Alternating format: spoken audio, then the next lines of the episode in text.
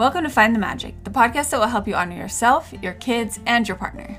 We'll give you tips and strategies to create peace and authenticity within your family. We inhale a ridiculous amount of books and life tools and distill the information for you. I'm Terilyn Griffin. I'm Caitlin Gabriel. And I'm Felicia Allen. Let's find the magic together.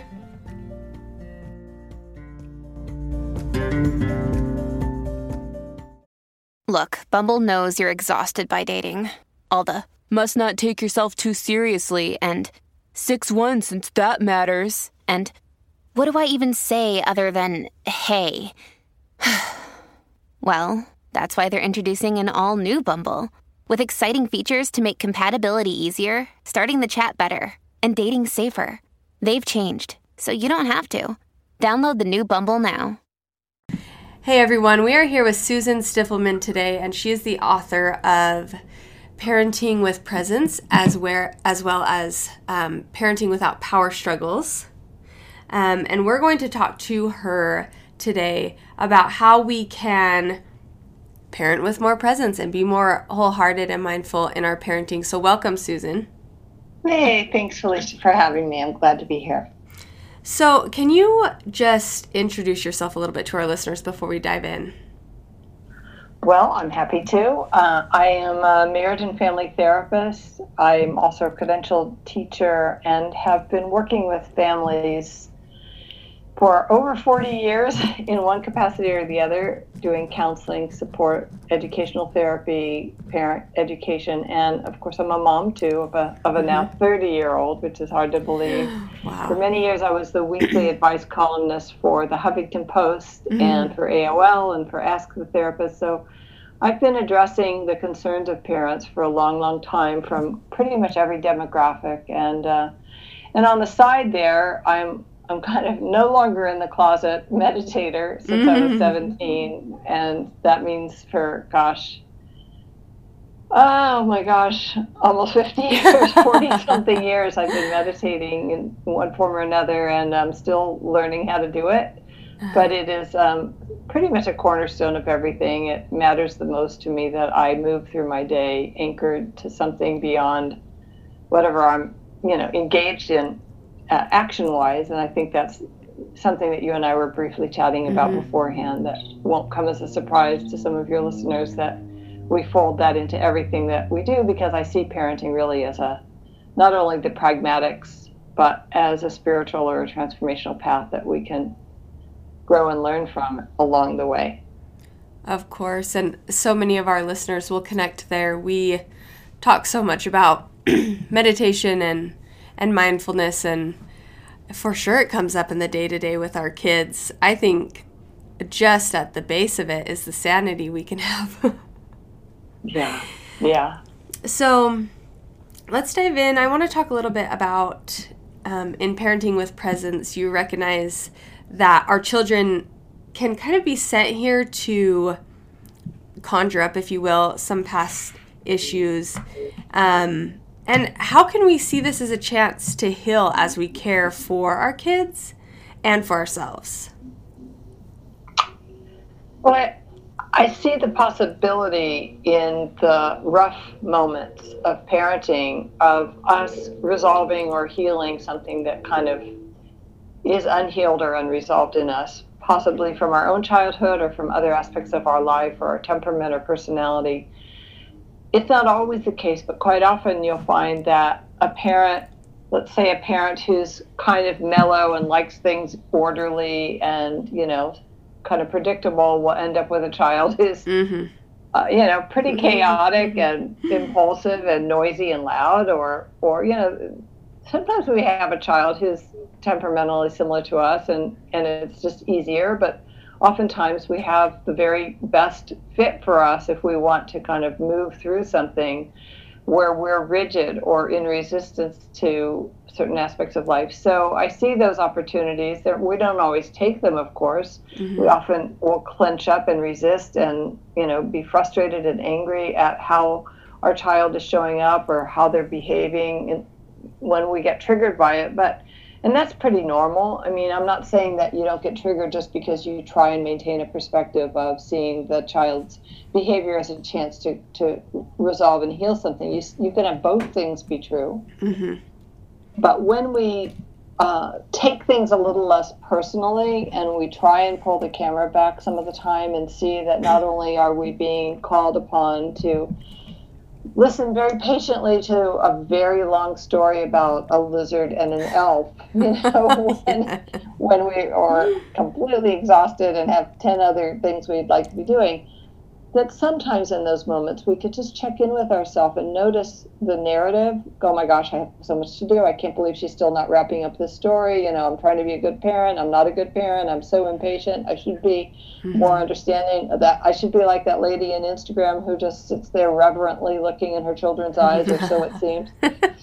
know, we can notice that that's the, the narrative and be so kind toward ourselves and say, yeah, and I'm really having a very difficult time listening to this story. Mm-hmm. And maybe even chuckle about it. Um, and maybe even with great love say, sweetheart, your story is really important to you. And I'm so glad I got to hear part of it. And you might be disappointed. And now I'm going to go and um, check on the baby or, you know, mm-hmm. get dinner in the oven.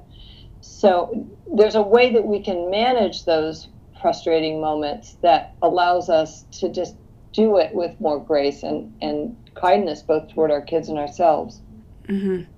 And would you say it's in that um, noticing and maybe um, accepting of how you're feeling towards it that we can start to find the healing? Yeah.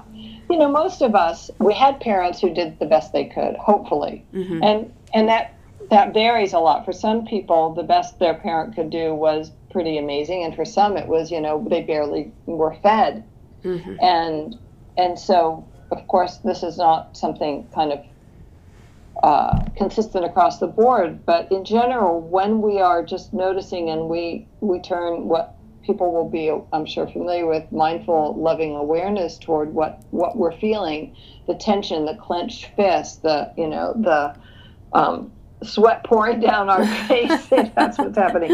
Sort of the and also the the mental kind of narration of of what's happening when we can not be judgmental toward it but just embrace it. In fact i have a newsletter and we send it out you know pretty often with a lot of support from parents. And just today i sent out uh, an essay about just an exercise that i invited parents to do to check in with themselves physically mentally emotionally and to be okay with whatever was true, whether they felt tired or in pain or joyous or excited or overwhelmed or resentful. And I've already gotten some responses back from parents saying, Thank you so much. I needed this today because, you know, it's important to interrupt kind of the momentum that we get into to step back and say and take that pause well, how, how, how am i in this moment you know and when we're not okay when we're frustrated or we really it's one of those moments where we secretly wish, gosh, why, why did I have kids? Or is there mm-hmm. some other grown up that could come take over for a few days? Mm-hmm. That that we don't judge it, that we recognize, of course, you feel that way at times. And what do I need in this moment to feel okay or to make it through or to get the support that will help me?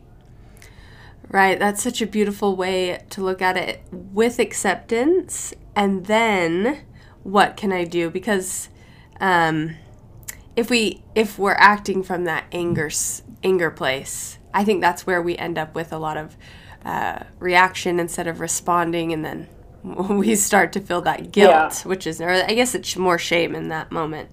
I was going to say it's shame, and what shame does is it it puts the child in charge of our well being. Mm-hmm.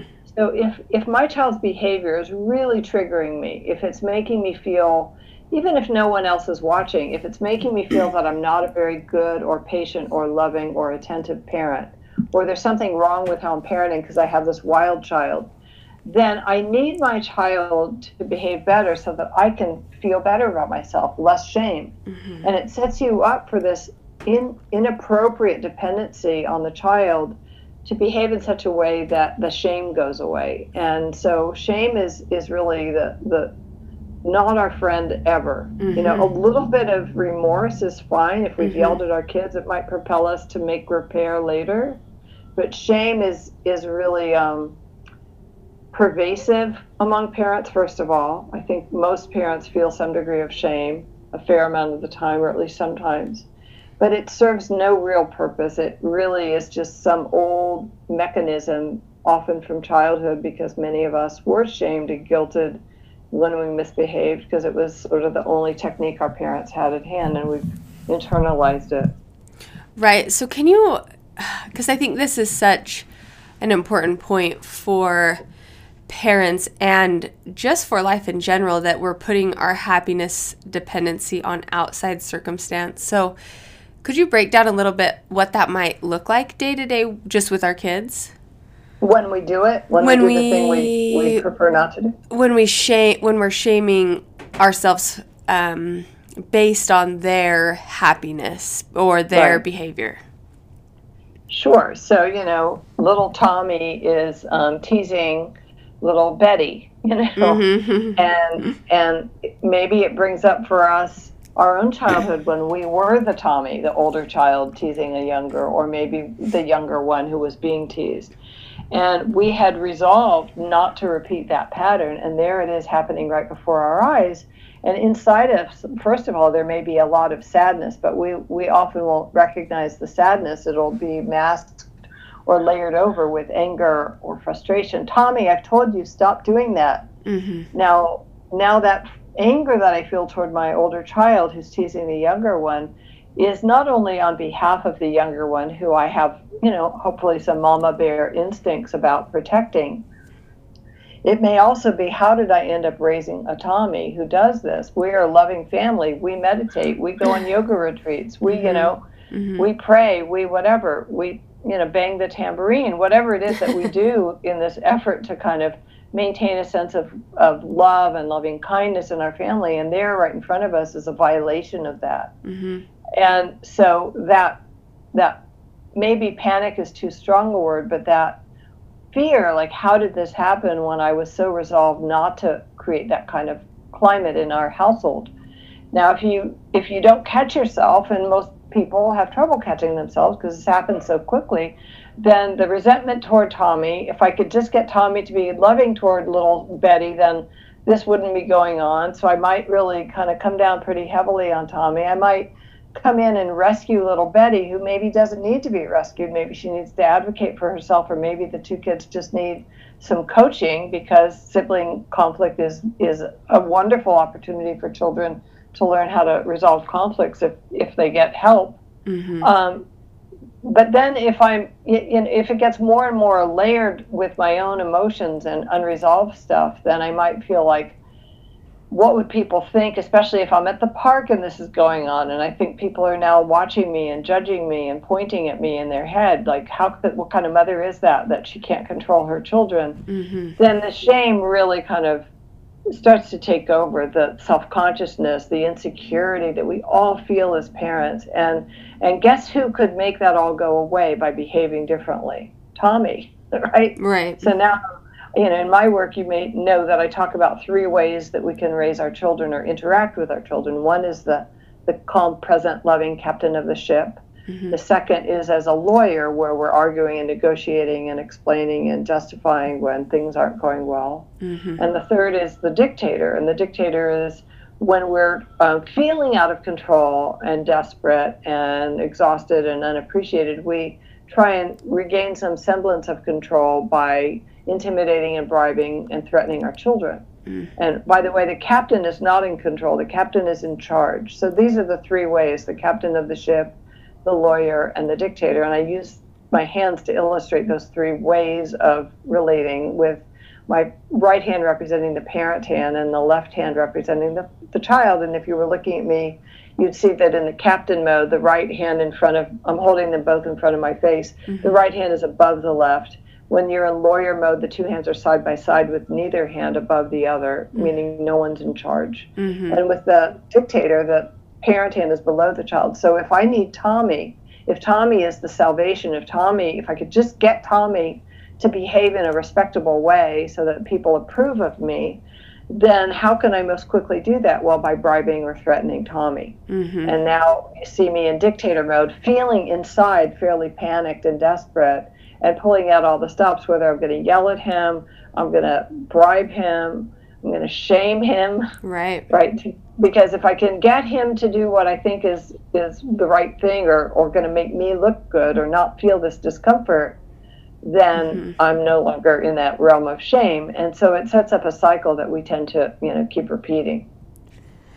And you're really leaving the decision to your child because yeah. um, I mean they get to choose do they care if you yell do they care whatever you do and then their reaction is controlling your happiness where it sounds to me like you're saying if we are that calm confident captain it you set the boundary and then whatever they do however they freak out or bounce against those boundaries we're accepting of that but it's not weighing on us yeah we recognize it so if Tommy won't stop, then there's a million ways I would approach that. One might be, well, I always ask the question, why does this behavior make sense? Mm-hmm. So if I ask that question, then I may find out that Tommy is tired, hungry, feeling shortchanged on attention, um, that his little sister actually provoked him and I just didn't see it, that he's desperate for some connecting time with me and he knows that's a surefire way to get it, uh, that he's you know, dysregulated, that some other child at the park did or said something to him and he's just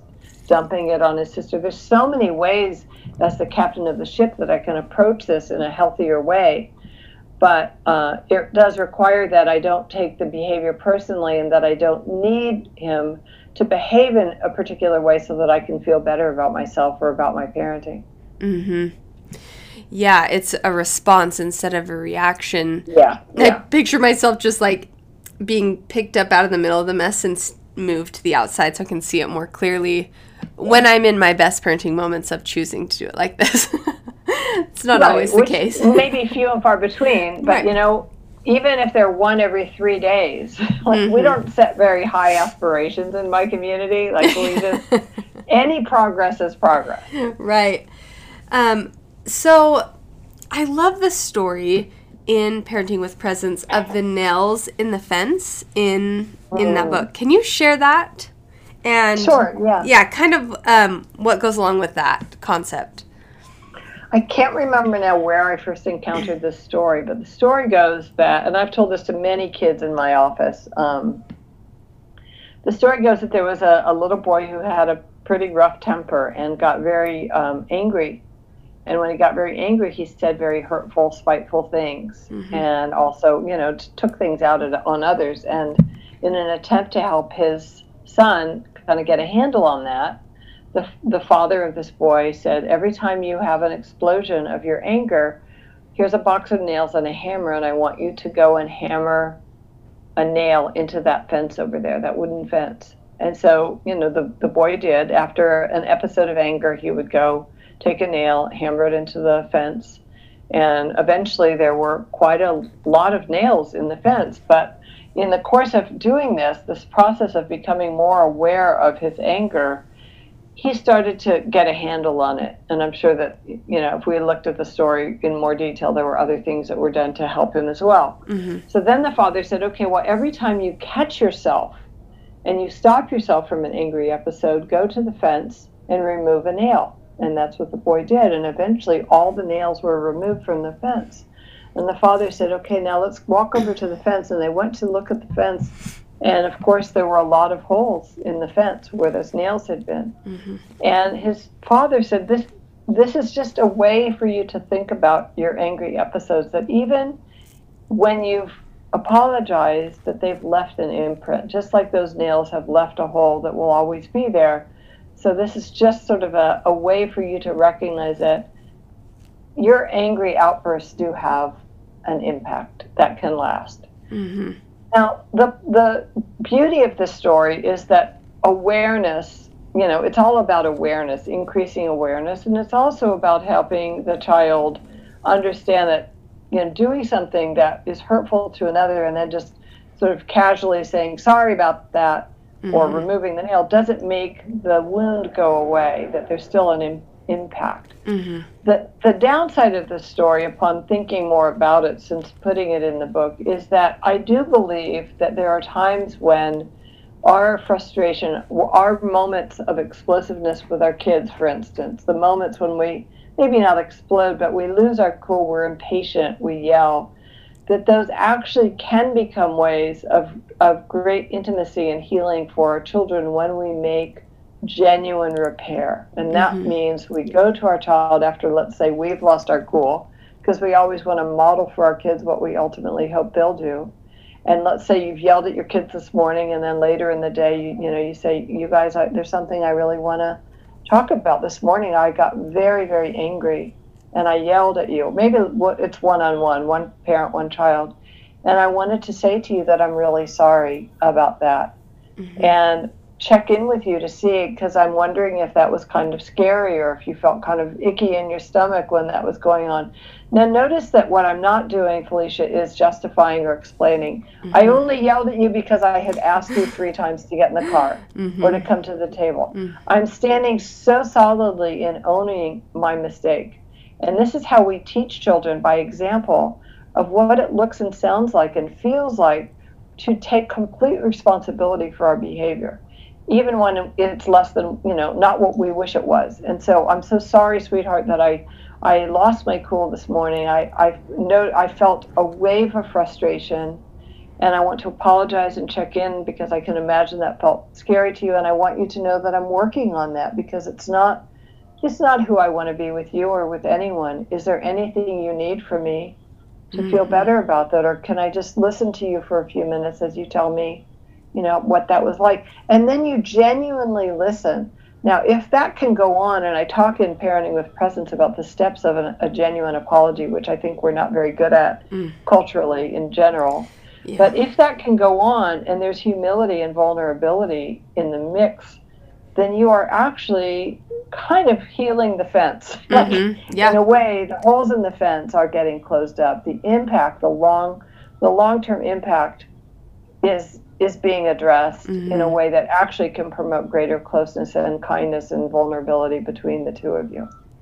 Right. Yeah, I I love this story. I think it's a really cool visual for our kids to be able to be self-aware um, of their impulses, but also yes, I'm loving I'm loving the flip side of what you're saying of also modeling and teaching them healing as well as a tool of self-awareness. And we and we have to model that. And i think you're right with whew, with apologies. It's hard to take yourself off the parenting pedestal and do a genuine apology with nothing attached yeah and you know i'm still having these conversations with my 30 year old right and they're unbelievably beautiful i can't even i just can't even tell you how powerful they are, not only for our relationship, but I think for him to to be on the receiving end of, you know, you know, when you were younger and this thing happened or that. We don't go over very many things, but the big things we can talk about. And I think that it, it affects how he's going to engage with his own children, you know, one day and how he is with his partner. And you know, to have that modeled is such a gift that we give our kids that we don't have to be perfect. We don't have to pretend or justify that we've got it all together or blame them for the, the times when we're, you know, kind of lose our way. That mm-hmm. it also makes it more um, okay for them to feel they, they can be imperfect because I often say just because you have a child doesn't mean you've changed species. You know, you don't mm-hmm. become infinitely patient just because you've now got a baby, you're still you. And yes, right. you do come up with levels of energy and patience and tolerance that you didn't know you had inside for sure. But there is a cap to that. And so in those times when we, we intend to be present and mindful and we aren't and we you know get really caught up in the storm emotionally, then a repair is a very beautiful thing for both us and our children. Mm-hmm. I agree. Do you see any trends in um, when this cycle is is going on in a relationship where the parent is giving uh, almost like blaming their feelings that they're feeling or their anger or their you know yelling or anything on the child's actions i feel like oftentimes i see this cycle of then um, the child almost feels too powerful and like no Yeah. no control by the parent. Do you see that trend? What I'm talking about? where the child picks up on the fact that they are capable of of knocking over the parent Right. emotionally or psychologically. Yeah, I definitely see that. And a lot of parents who I work with, I have a membership program and we so we get together every 2 weeks. So we get to go these are people who often will stay for months if not years and we get to go consistently to work on breaking some of these old patterns.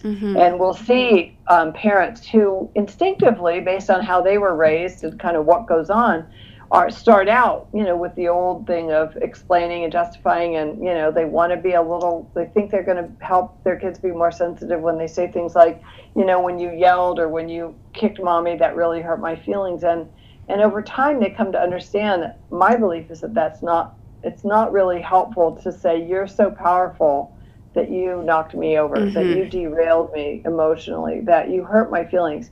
Because ultimately, we are responsible for whether our feelings get hurt by a five year old or a mm-hmm. 12 year old.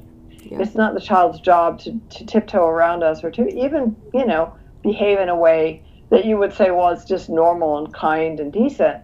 I'm not saying that kids should be allowed to, you know, run over their parents uh, by any stretch. I, I have, I'm a huge, huge proponent of civility and teaching children to have really nice manners and be respectful. Mm-hmm. But I don't want to announce to my child that they're so powerful that they made me cry or, or, mm. or that sort of thing. Now, of course, if your child hits you and bruises you, you can say, you know what, that was a really hot, strong hit.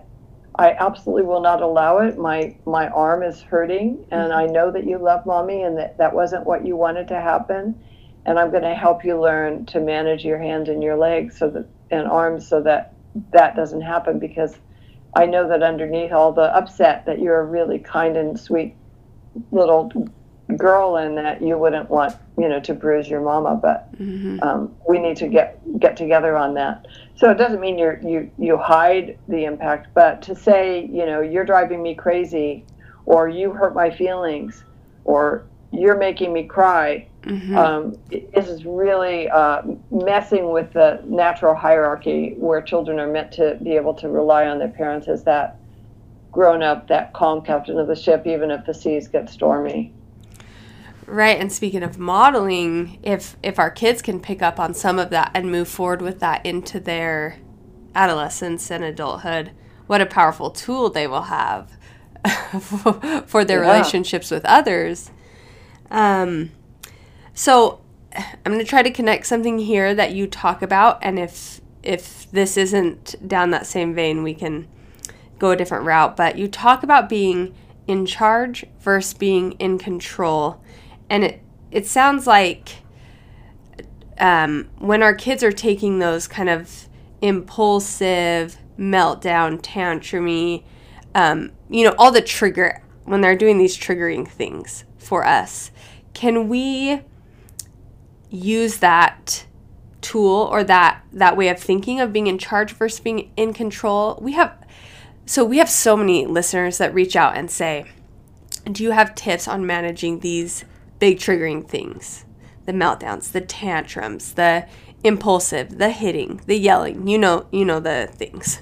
Um, do you have any tips for those big behaviors? I know it's deeper than that, and a lot of families um, could benefit from ongoing looking into what's going on, but just baseline.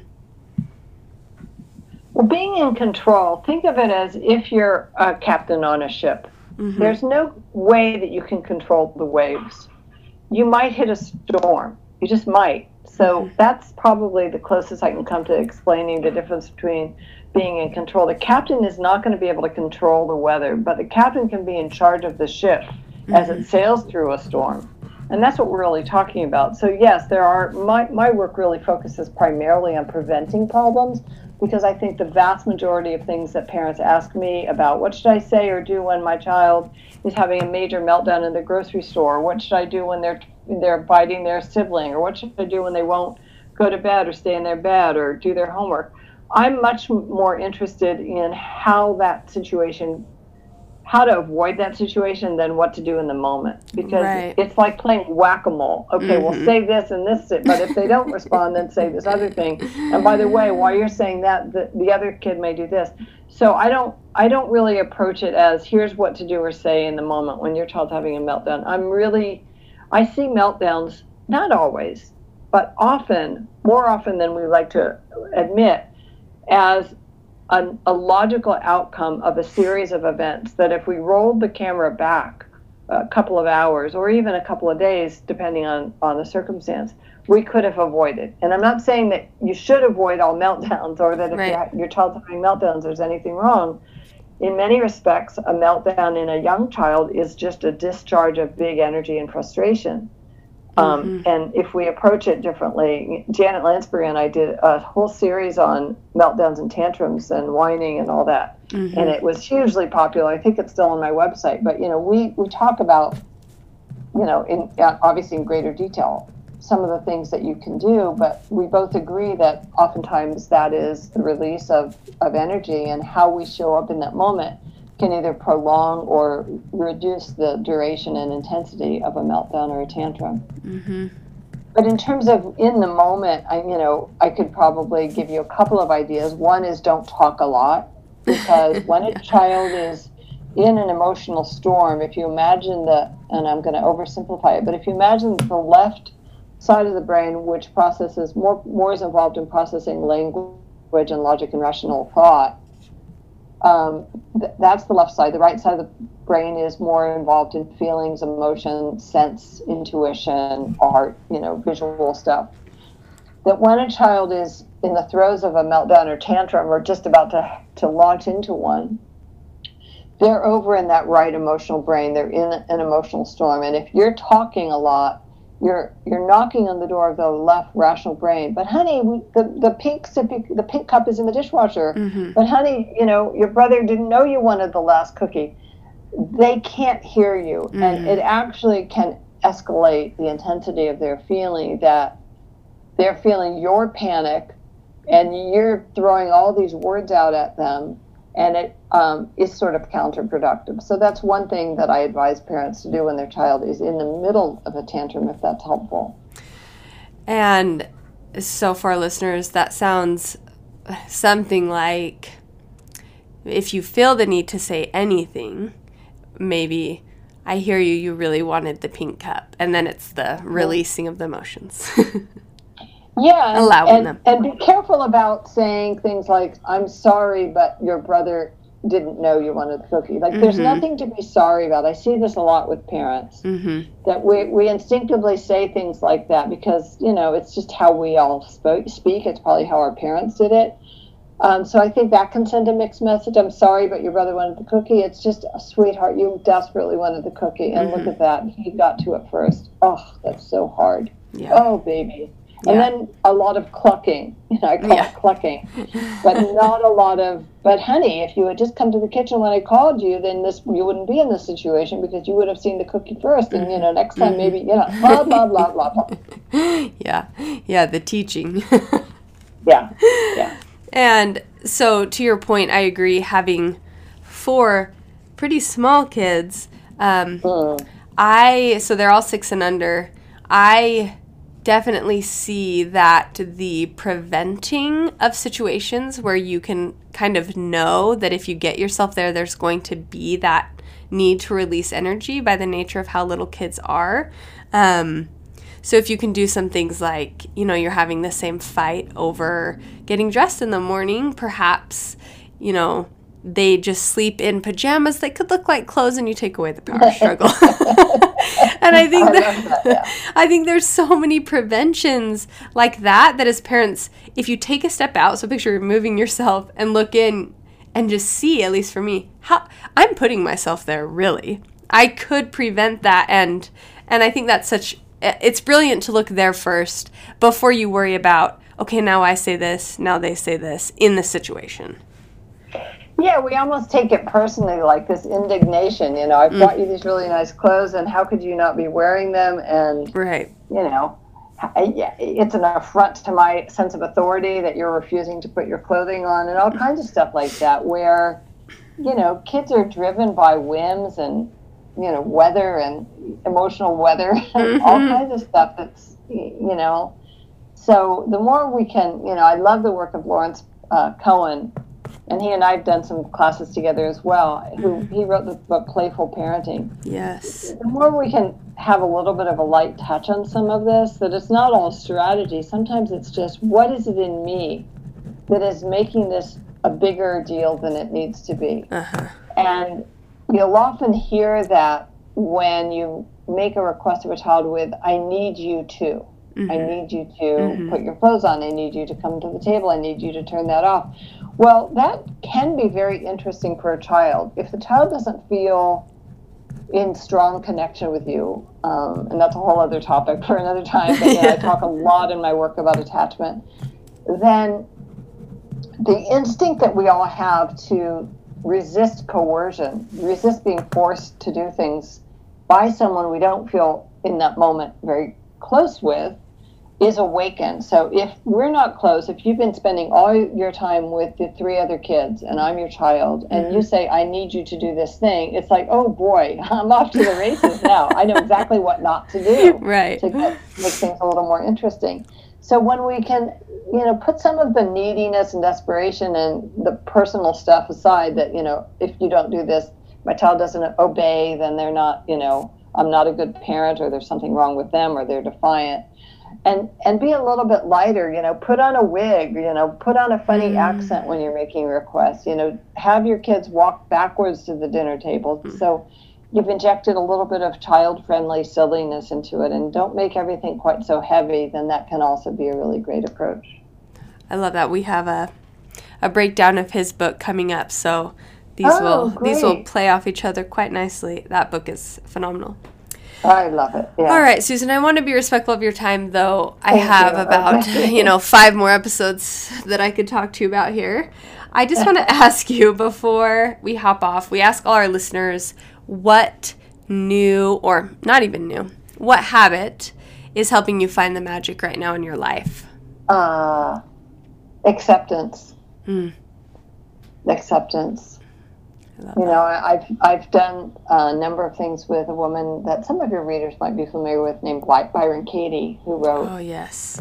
"What Is" and a whole bunch of stuff. And in fact, I just had an exchange with her a couple of days ago, and um, you know, I just love the title of of one of her most popular books, which is "Loving What Is." And I think that when we are in challenging circumstances, which we are now during this pandemic, during all the, the kind of stuff going on in the world, that when we can anchor ourselves in a place of being a little bit more aligned with how things are and looking for the thank you in how things are, the appreciation.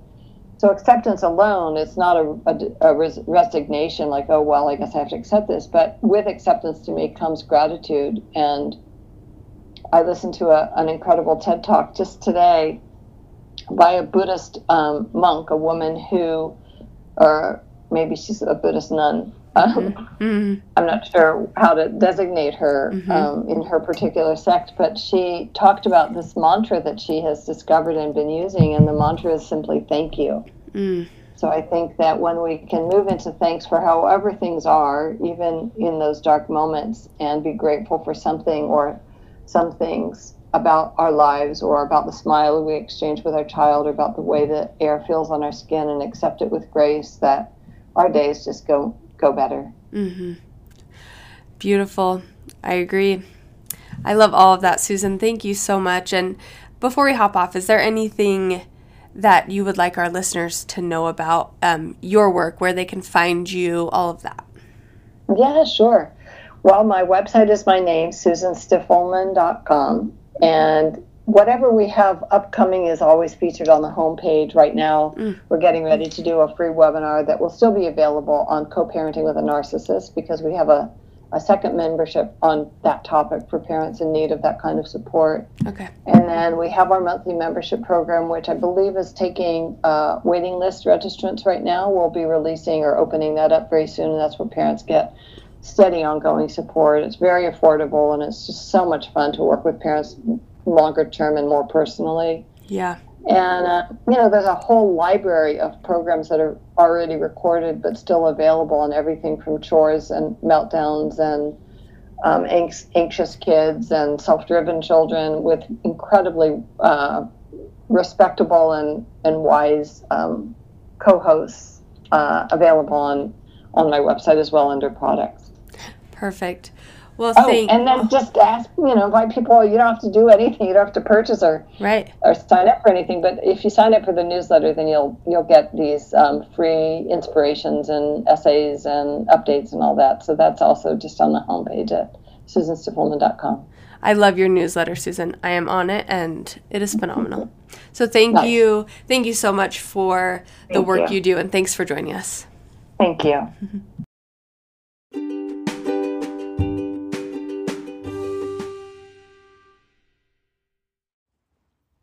If you like what you heard today, please share this with a friend or loved one. This means so much to us and it helps the podcast continue to grow. And if this podcast has meant something to you, there are three things that you can do right now that will help us immensely. The first is to subscribe or follow us. And you can do that by going to our page wherever you listen to podcasts. And then if you tap on the upper right hand corner, there is usually a plus sign or a subscribe button and just go ahead and tap that and that will allow you to subscribe or follow us which what this does is make sure that you never miss an episode and it really helps us at find the magic. The second thing you can do is share it with a friend. So if you like what you heard um, send it to somebody or post it on social media. This does a ton to help our podcast continue to grow and for us to be able to make more episodes. And lastly um, if you've enjoyed being here with us on find the magic we would love it if you could leave us a five star review. Um, we read every single one of those reviews and we appreciate them so much. And we want you guys to know that we feel that you, our listeners, are our friends, and we're so grateful. Thank you so much for sticking with us on this journey. We have loved it. So let's find the magic together.